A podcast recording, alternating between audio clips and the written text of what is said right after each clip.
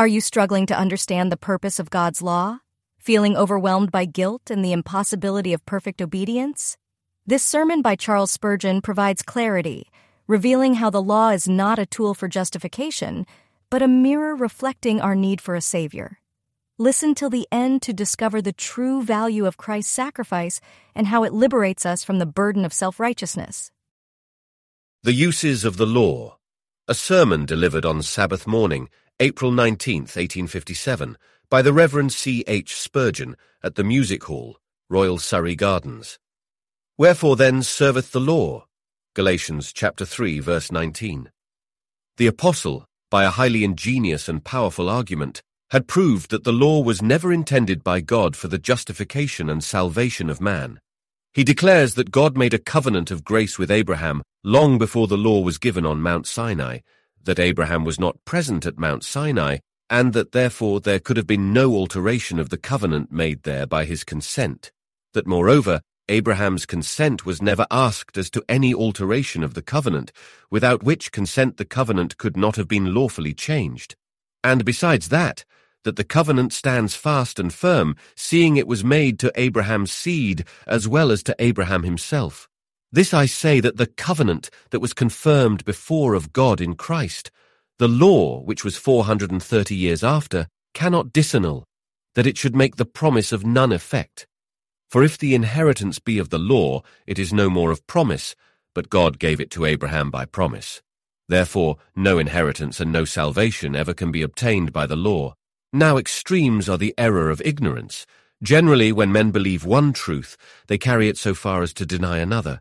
And very frequently, the assertion of a cardinal truth leads men to generalize on other particulars, and so to make falsehoods out of truth.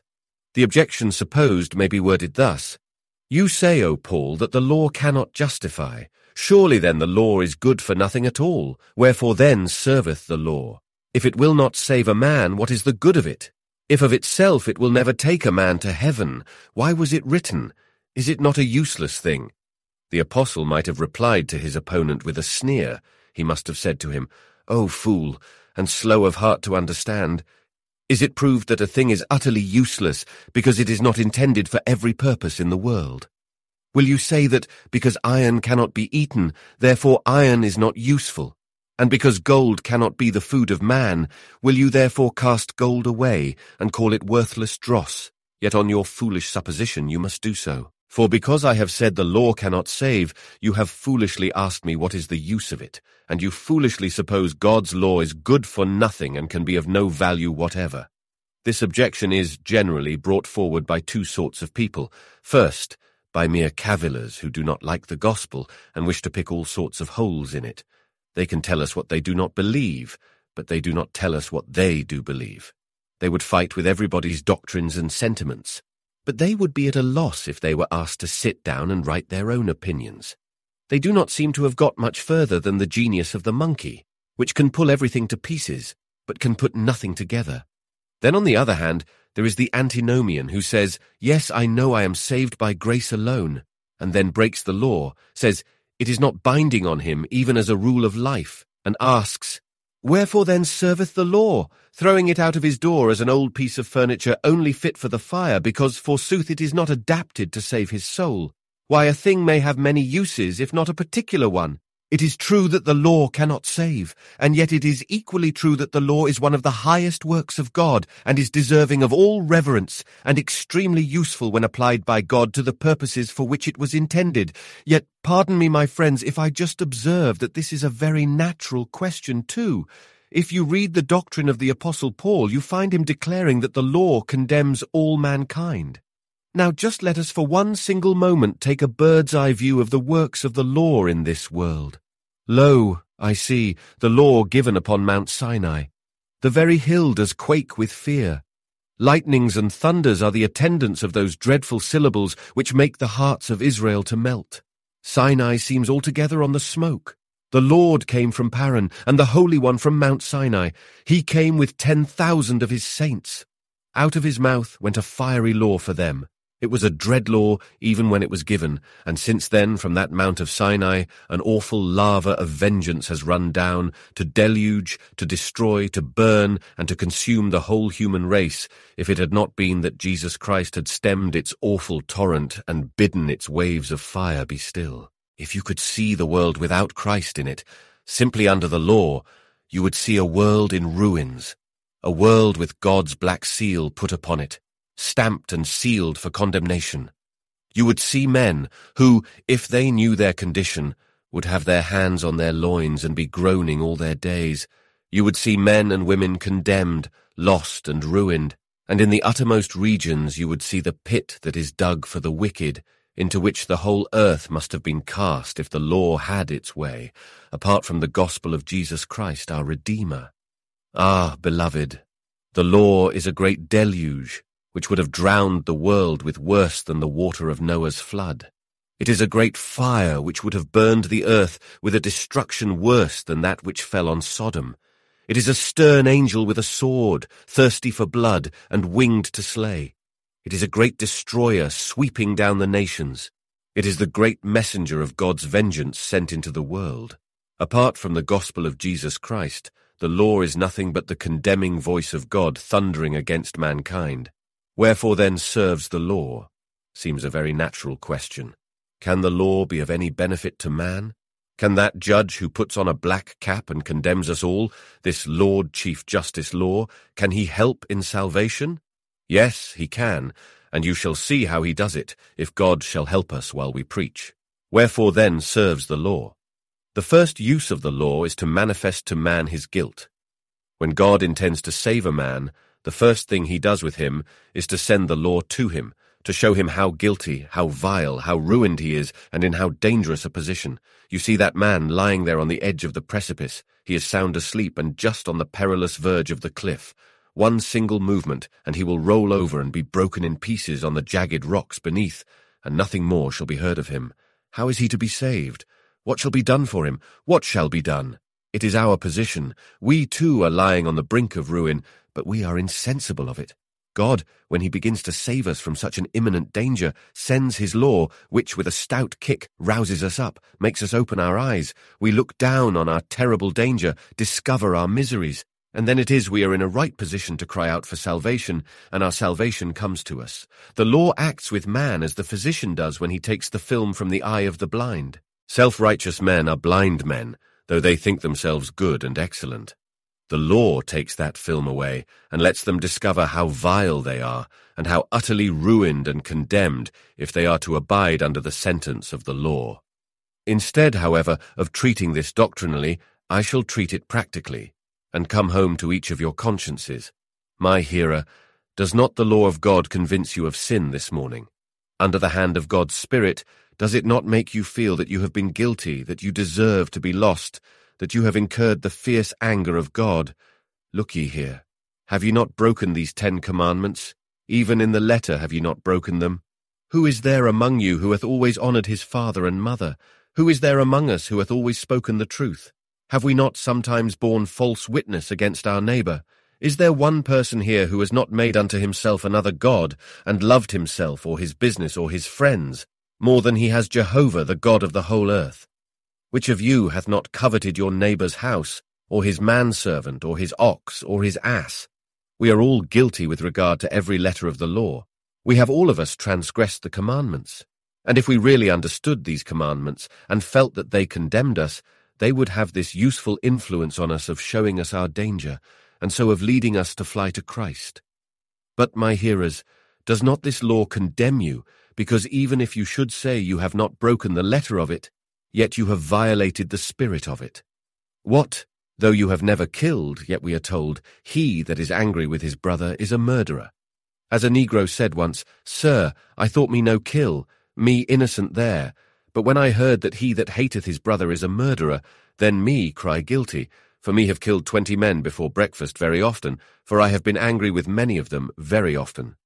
This law does not only mean what it says in words, but it has deep things hidden in its bowels. It says, Thou shalt not commit adultery, but it means, as Jesus has it, He that looketh on a woman to lust after her hath committed adultery with her already in his heart. It says, Thou shalt not take the name of the Lord thy God in vain. It meaneth that we should reverence God in every place, and have his fear before our eyes, and should always pay respect unto his ordinances, and evermore walk in his fear and love. Indeed, my brethren, surely there is not one here so foolhardy in self-righteousness as to say, I am innocent. The spirit of the law condemns us, and this is its useful property. It humbles us, makes us know we are guilty, and so we are led to receive the Saviour. Mark this, moreover, my dear hearers, one breach of this law is enough to condemn us forever. He that breaks the law in one point is guilty of the whole. The law demands that we should obey every command, and one of them broken, the whole of them are injured. It is like a vase of surpassing workmanship. In order to destroy it, you need not shiver it to atoms, make but the smallest fracture in it, and you have destroyed its perfection. As it is a perfect law which we are commanded to obey, and to obey perfectly, make but one breach thereof, and though we be ever so innocent, we can hope for nothing from the law except the voice, You are condemned, you are condemned, you are condemned. Under this aspect of the matter, ought not the law to strip many of us of all our boasting? Who is there that shall rise in his place and say, Lord, I thank thee, I am not as other men are? Surely there cannot be one among you who can go home and say, I have tithed mint and cumin, I have kept all the commandments from my youth.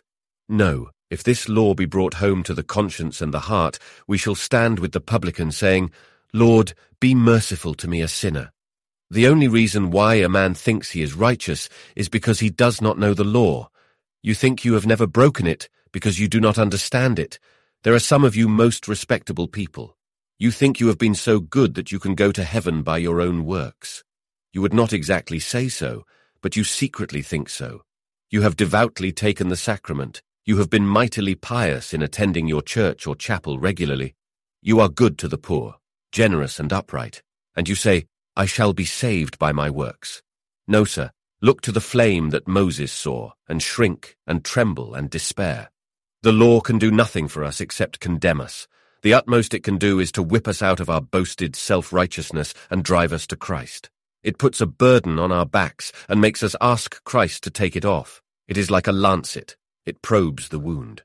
It is, to use a parable, as when some dark cellar has not been opened for years and is full of all kinds of loathsome creatures. We may walk through it not knowing they are there. But the law comes, takes the shutters down, lets light in, and then we discover what a vile heart we have, and how unholy our lives have been. And then, instead of boasting, we are made to fall on our faces and cry, Lord, save or I perish. Oh, save me for your mercy's sake, or else I shall be cast away.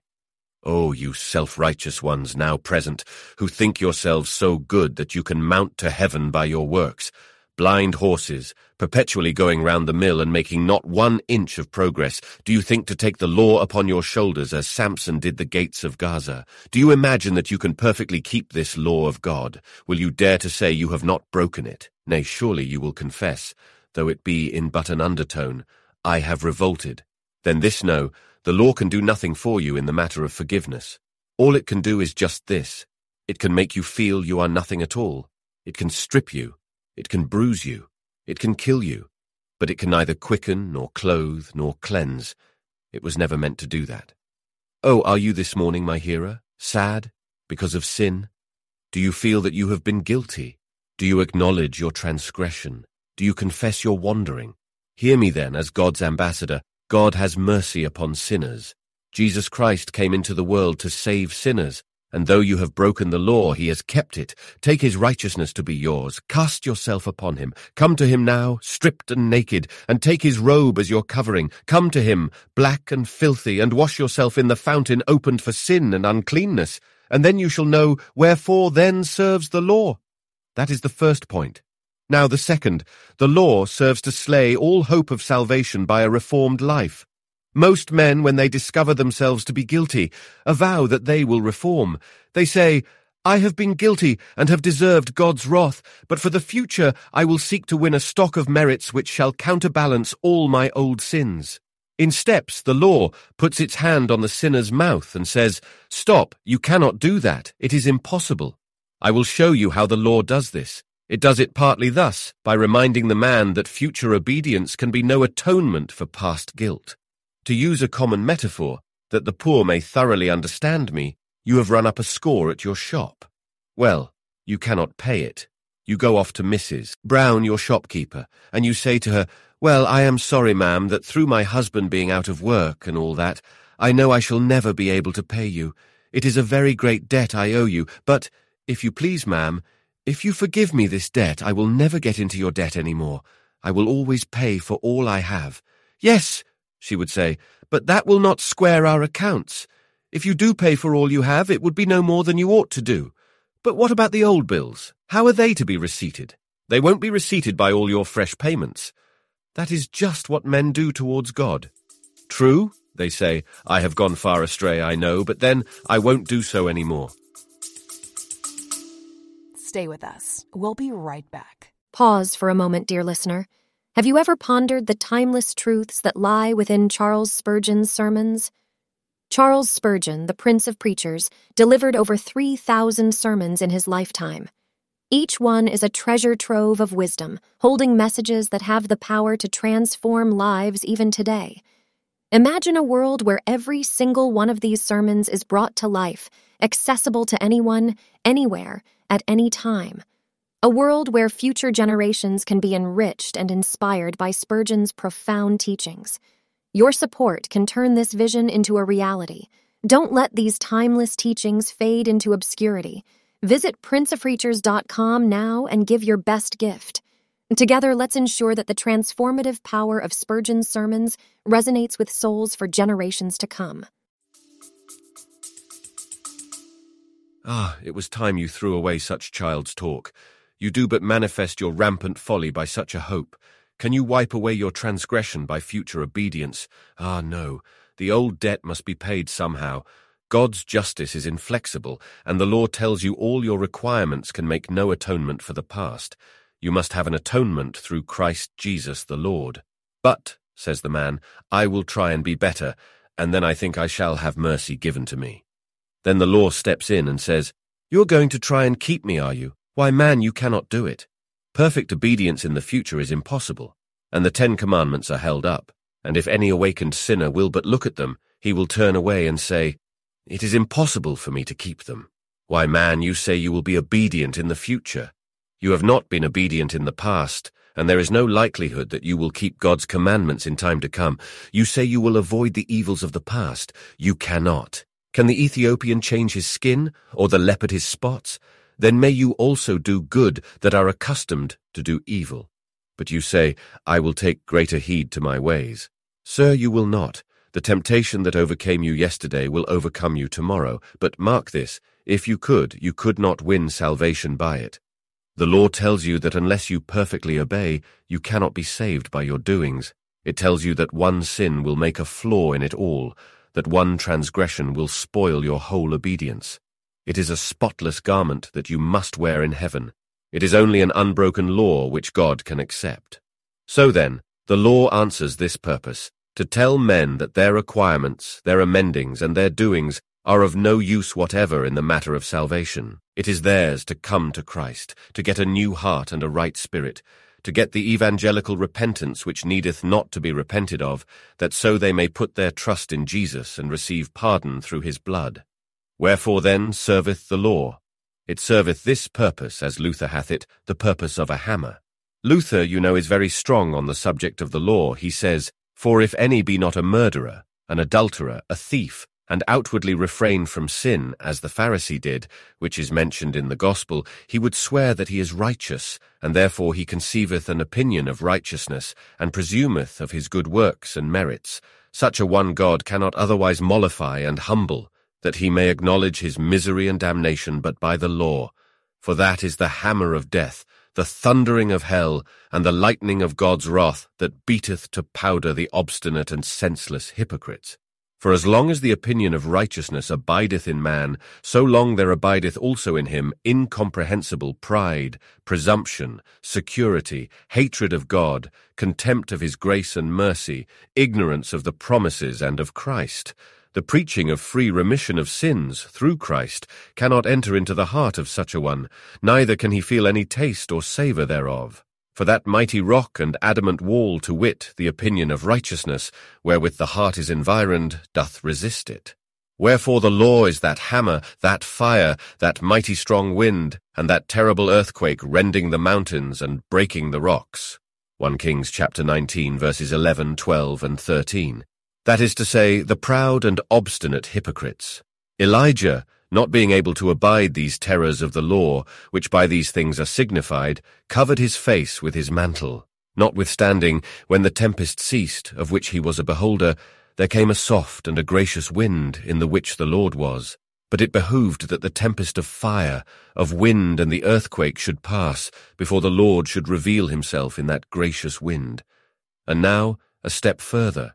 You that know the grace of God can follow me in this next step. The law is intended to show man the misery which will fall upon him through his sin. I speak from experience, though young I be, and many of you who hear me will hear this with ears of attention because you have felt the same. There was a time with me, when but young in years, I felt with much sorrow the evil of sin. My bones waxed old with my roaring all day long. Day and night God's hand was heavy upon me, there was a time when he scared me with visions and affrighted me by dreams, when by day I hungered for deliverance, for my soul fasted within me. I feared lest the very skies should fall upon me and crush my guilty soul. God's law had got hold upon me and was showing me my misery. If I slept at night, I dreamed of the bottomless pit, and when I awoke, I seemed to feel the misery I had dreamed. Up to God's house I went, my song was but a groan. To my chamber I retired, and there with tears and groans I offered up my prayer, without a hope and without a refuge. I could then say with David, as written in Psalms chapter 102, verse 6, The owl is my partner, and the bittern is my companion.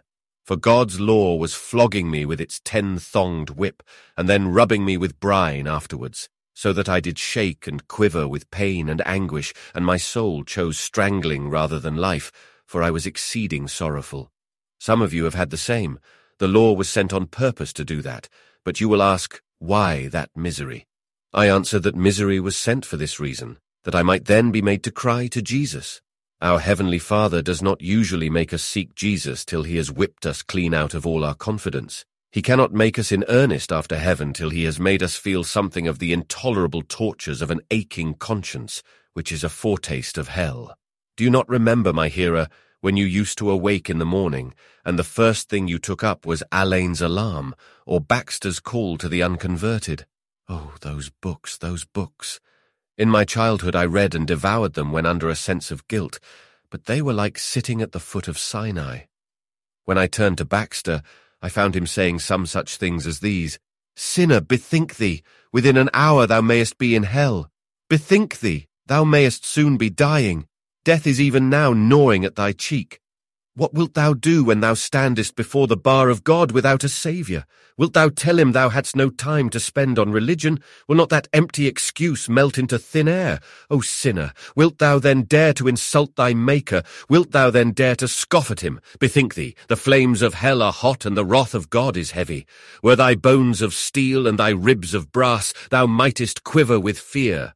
Oh, hadst thou the strength of a giant, thou couldst not wrestle with the Most High. What will you do when he shall tear you in pieces, and there shall be none to deliver you? What will you do when he shall fire off his ten great guns at you? The first commandment shall say, Crush him, he has broken me. The second shall say, Damn him, he has broken me. The third shall say, A curse upon him, he has broken me. And so shall they all let fly upon you, and you without a shelter, without a place to flee to, and without a hope. Ah, you have not forgotten the days when no hymn seemed suitable to you, but the one that began, Stoop down my soul that used to rise, converse a while with death, think how a gasping mortal lies, and pants away his breath. Or else, that awful day shall surely come, the appointed hour makes haste, when I must stand before my judge and pass the solemn test. Yes, that was why the law was sent, to convince us of sin, to make us shake and shiver before God. O oh, you that are self-righteous, let me speak to you this morning with just a word or two of terrible and burning earnestness. Remember, sirs, the day is coming when a crowd more vast than this shall be assembled on the plains of earth, when on a great white throne the Saviour, judge of men, shall sit. Now he is come, the book is opened, the glory of heaven is displayed, rich with triumphant love, and burning with unquenchable vengeance. Ten thousand angels are on either hand, and you are standing to be tried. Now, self-righteous man, tell me now that you went to church three times a day. Come, man, tell me now that you kept all the commandments. Tell me now that you are not guilty. Come before him with a receipt of your mint and your anise and your cumin. Come along with you. Where are you? Oh, you are fleeing. You are crying. Rocks hide us. Mountains on us fall. What are you after, man? Why, you were so fair on earth that none dare to speak to you. You were so good and so comely. Why do you run away? Come, man, pluck up courage. Come before your Maker. Tell him that you are honest, sober, excellent, and that you deserve to be saved. Why do you delay to repeat your boastings? Out with it. Come, say it. No, you will not. I see you still flying with shrieks away from your Maker's presence. There will be none found to stand before him then in their own righteousness. But look, look, look! I see a man coming forward out of that motley throng. He marches forward with a steady step and with a smiling eye. What? Is there any man found who shall dare to approach the dread tribunal of God? What? Is there one who dares to stand before his Maker? Yes, there is one. He comes forward and he cries, Who shall lay anything to the charge of God's elect? Do you not shudder? Will not the mountains of wrath swallow him? Will not God launch that dreadful thunderbolt against him? No. Listen while he confidently proceeds. Who is he that condemneth? It is Christ that died, yea, rather, that hath risen again. And I see the right hand of God outstretched. Come, ye blessed, Enter the kingdom prepared for you. Now is fulfilled the verse which you once sweetly sang, Bold shall I stand in that great day, for who aught to my charge shall lay, while through thy blood, absolved I am from sin's tremendous curse and shame. And now, my dear friends, I am afraid of wearying you, therefore let me briefly hint at one other thought, wherefore then serves the law. It was sent into the world to show the value of a saviour, just as foils set off jewels. And as dark spots make bright tints more bright, so does the law make Christ appear the fairer and more heavenly, I hear the law of God curse. But how harsh its voice Jesus says, Come unto me. Oh, what music! All the more musical after the discord of the law, I see the law condemns. I behold Christ obeying it. Oh, how ponderous that price! When I know how weighty was the demand, I read the commandments, and I find them strict and awfully severe. Oh, how holy must Christ have been to obey all these for me! Nothing makes me value my Saviour more than seeing the law condemn me when I know this law stands in my way and like a flaming cherubim will not let me enter paradise. Then I can tell how sweetly precious must Jesus Christ's righteousness be which is a passport to heaven and gives me grace to enter there. And lastly, Wherefore serves the law? It was sent into the world to keep Christian men from self-righteousness. Christian men, do they ever get self-righteous? Yes, that they do. The best Christian man in the world will find it hard work to keep himself from boasting and from being self-righteous. John Knox on his deathbed was attacked with self-righteousness. The last night of his life on earth he slept some hours together, during which he uttered many deep and heavy moans. Being asked why he moaned so deeply, he replied, I have during my life sustained many assaults of Satan, but at present he has assaulted me most fearfully, and put forth all his strength to make an end of me at once. The cunning serpent has laboured to persuade me that I have merited heaven and eternal blessedness by the faithful discharge of my ministry. But blessed be God, who has enabled me to quench this fiery dart by suggesting to me such passages as these, what have you that you have not received? And, by the grace of God, I am what I am. Yes, and each of us have felt the same. I have often felt myself rather amused at some of my brethren who have come to me and said, I trust the Lord will keep you humble, when they themselves were not only as proud as they were high, but a few inches over.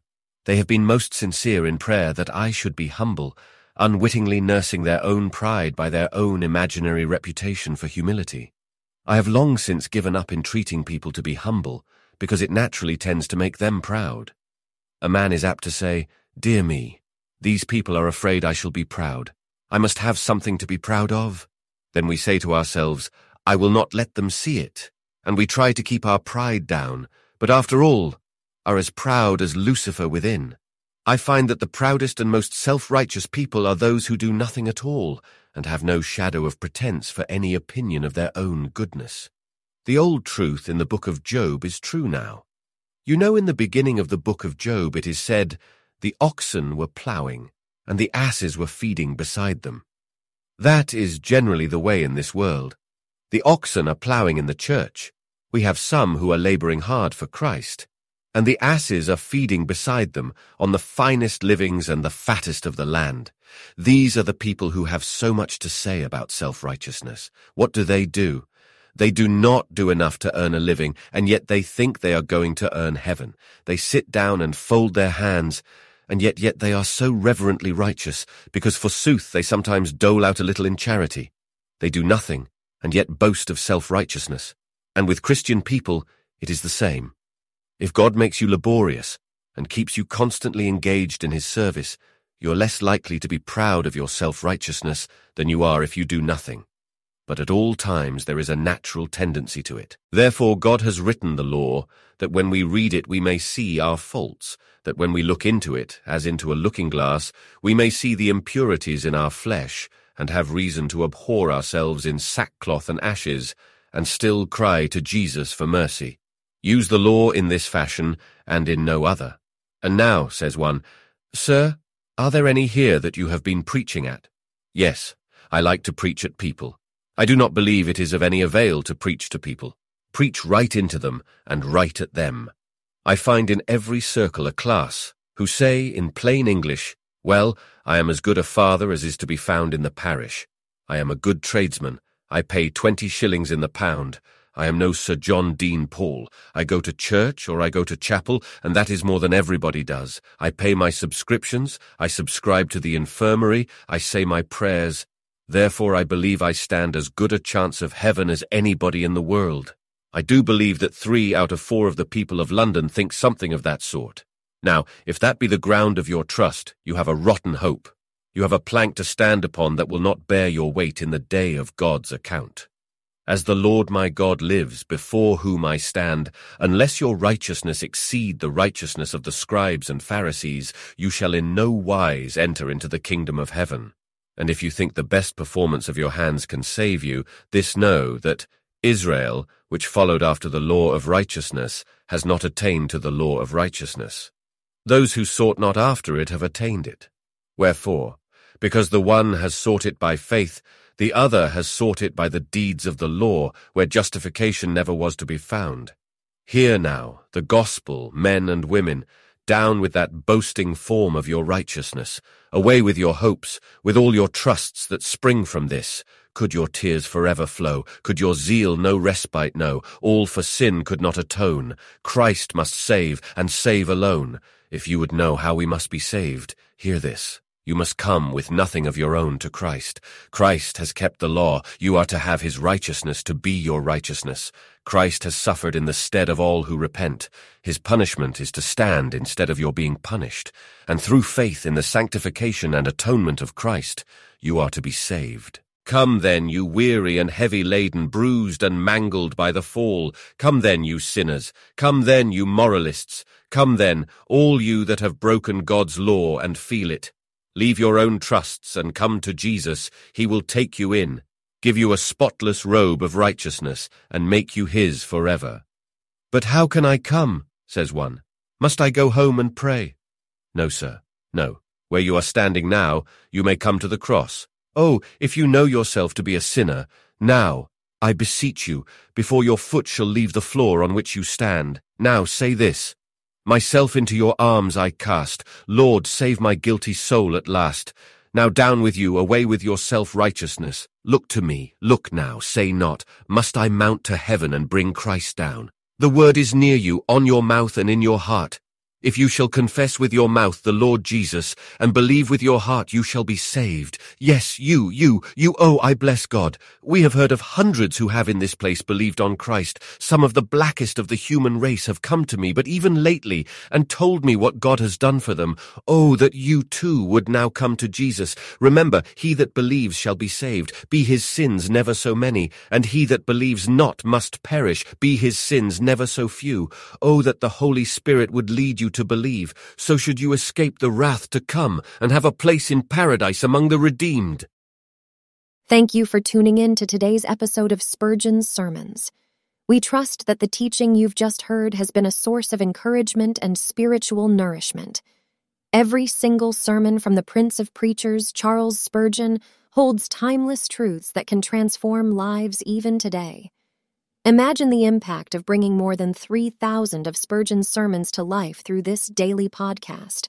Your generous support can make this vision a reality. By giving your best gift today at princeofpreachers.com, you play a pivotal role in sharing these profound teachings with countless souls around the world.